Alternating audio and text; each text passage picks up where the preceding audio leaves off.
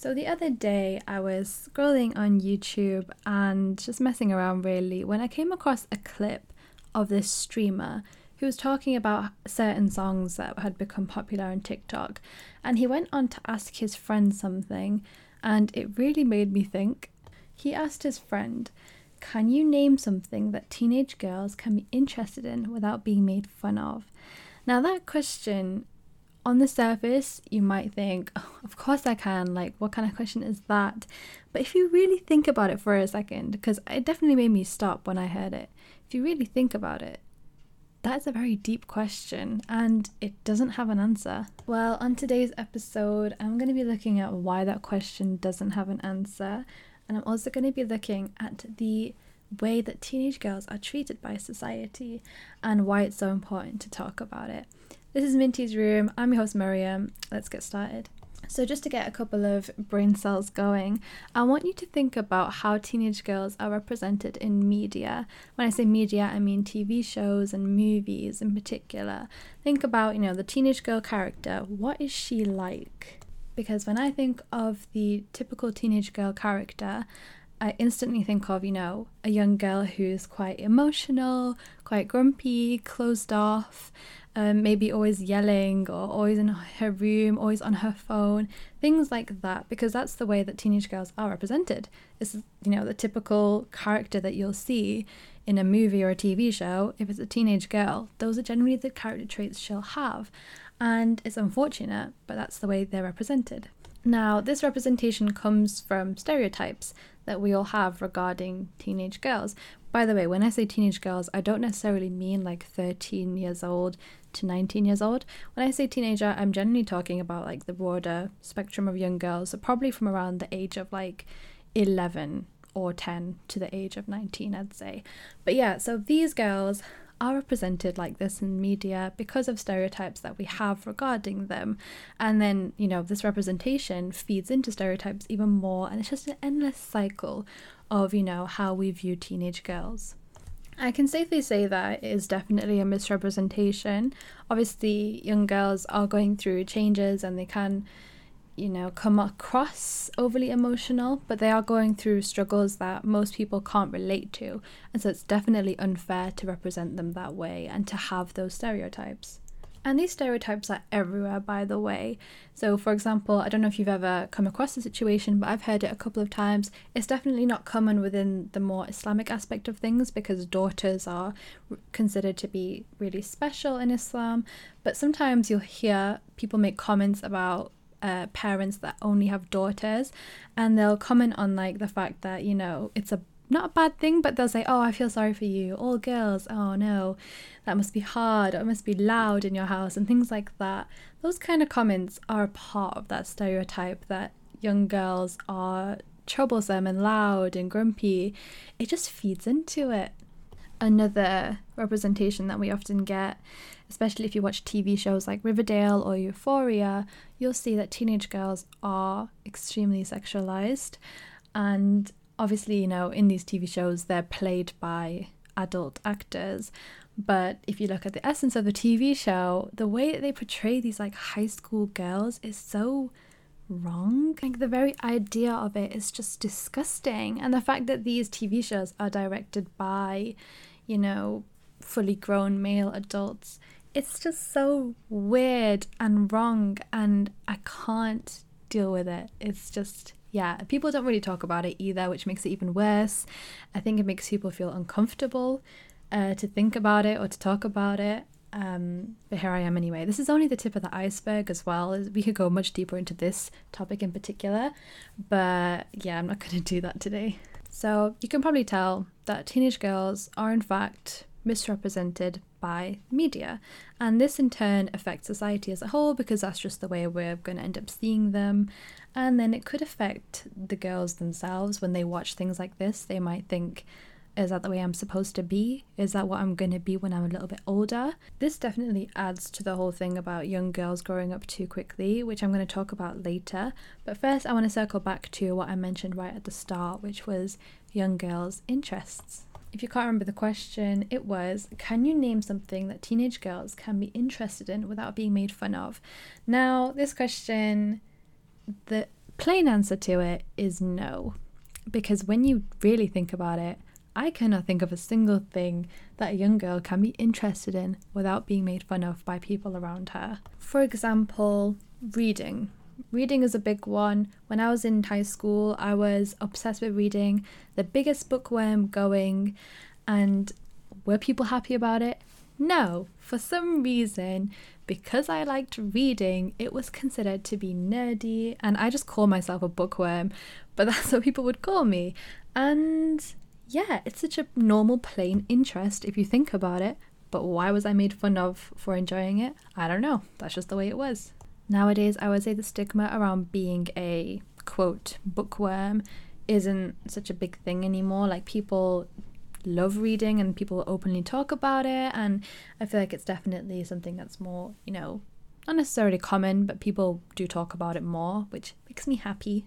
Another thing that a young girl might struggle to be open about is her taste in music, and there's a good reason for that. Listen, okay, no matter what a young girl listens to, she will be made fun of for it, regardless. For example, if a young girl liked listening to, I don't know, Drake, you look me in the eyes and tell me you wouldn't make fun of her for it. Like if you're if you say if you have a little cousin or something and she you realize that she's been listening to Drake or something like that, you look me in the eyes and tell me you wouldn't make a comment about it. Or say if your young cousin or your young sister is into a boy band. Um, back in my day, the big boy bands were, you know, Five Seconds of Summer, The Vamps, One Direction. And yes, I did not talk about it because I knew if I ever mentioned it, all my days. I think at some point, like when I was at my peak One Direction phase, people did find out. When I say people, I mean like, you know, family or family friends. And were they supportive? No. um, of course they weren't. But like I said, if your younger cousin or younger sister, or if you know of a young girl who, who is into like boy bands, I think nowadays definitely K-pop big thing in young girls. If you heard that a young girl was into it, I guarantee you would probably make fun of her for it, or if not make fun, then you'd probably comment on it. And yes, that's the reason why they don't talk about what they're into regardless of what kind of music taste she has, whether it's rock music or jazz or classical or, you know, country music, you're probably going to make a comment about it. Moving on from that, let's talk about TV shows. If a young girl is into a TV show and she's obsessed with, you know, a certain character or she's really into a certain genre of TV shows, for example, Korean TV shows, Turkish dramas, things like that, she will probably have someone make a comment about it, most likely at some point. And if a young girl is into sports, if she supports a certain football team, if she is really into, I don't know, tennis or something, and she watches Wimbledon, you look me in the eye and tell me you wouldn't say anything about it because you would. And when I say you, I mean you, the listener. People comment on things like that because they feel the need to interject their opinions and make these young girls feel bad for liking things. Yes, so if a young girl is into a sports team, she most likely won't talk about it unless her family is supportive of, you know, that and if they like the same team, maybe, I don't know. But yeah, most likely she probably won't say anything. Another thing is arts and crafts if you have a young girl who likes to knit or crochet or doodle, she likes drawing, she'll probably be made fun of for it. Dress sense. If a young girl likes wearing pink clothes, flowery clothes, if a young girl prefers the more, I don't know, tomboyish style clothing, if a young girl prefers wearing sparkly hairbands and loads of clips and things like that, most likely someone will comment on it. Gaming. We all know this already, but gamer girls are heavily stigmatized and not treated well at all and made fun of for enjoying gaming. I feel like this definitely depends on what kind of environment the girl grows up in as well, what kind of family she has, what kind of friends she has, because it does vary. I'm sure there's plenty of like young girls who've managed to go through their lives without having anyone make fun of them for liking things. But despite that, there is a sort of embarrassment that comes with having these kind of enjoyments. Like me growing up, even though I don't think my family would have like made fun of me for most of this stuff, I was kind of embarrassed of liking things like Twilight and One Direction and you know my reading phase and things like that. So yeah, while it does depend on, you know, family and friends, one thing for sure is that when you go on social media, you'll see people definitely 100%, a thousand percent making fun of, you know, young girls for liking things for example, if a young girl has like a sports fan account or if she has a Stan account for like a boy group on Twitter or something like that, she most likely will not be welcomed on the internet and she'll come across at least one person who will make fun of her and, you know, bully her on the internet at some point. This is heavily researched, by the way. It's not just me making things up. It's a genuine fact. Like these are genuine facts, and you can go on the internet and you know research it for yourself. But yeah, I'm not just making this stuff up. Another thing that really frustrates me is the way that society views periods. I'm so annoyed at the way that people view it and the way that people talk about it because it's literally a normal bodily function that you cannot control and 50% of the population of this entire planet will either have already experienced a period, is either on their period, or will be on their period at some point in their life. It's a thing that 50% of the world will experience at some point, so why is it so stigmatized?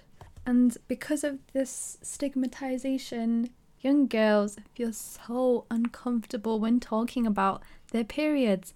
And most of the time, they don't even know what's going on with their body. They don't know why it's happening or what's happening. They don't know if half the symptoms they have during their period or before their period are normal. And it's just so sad to think about it, but it's the reality. You know, it's a rough experience for most people, and most people dread their period week and they dread the time before their period and the time after their period too. It's just a rough time and it's so stigmatized. People call it gross. People call it disgusting. People don't want to hear you talk about it, but they'll happily make, I don't know, fart jokes and all that crap. Like, it just doesn't make sense and it frustrates me. It annoys me so badly. But that's coming from me, a 20 year old woman who has experienced her period for eight years of her life now. Think about how a young girl would feel when she hears someone saying that they don't want to hear about her period because it sounds gross.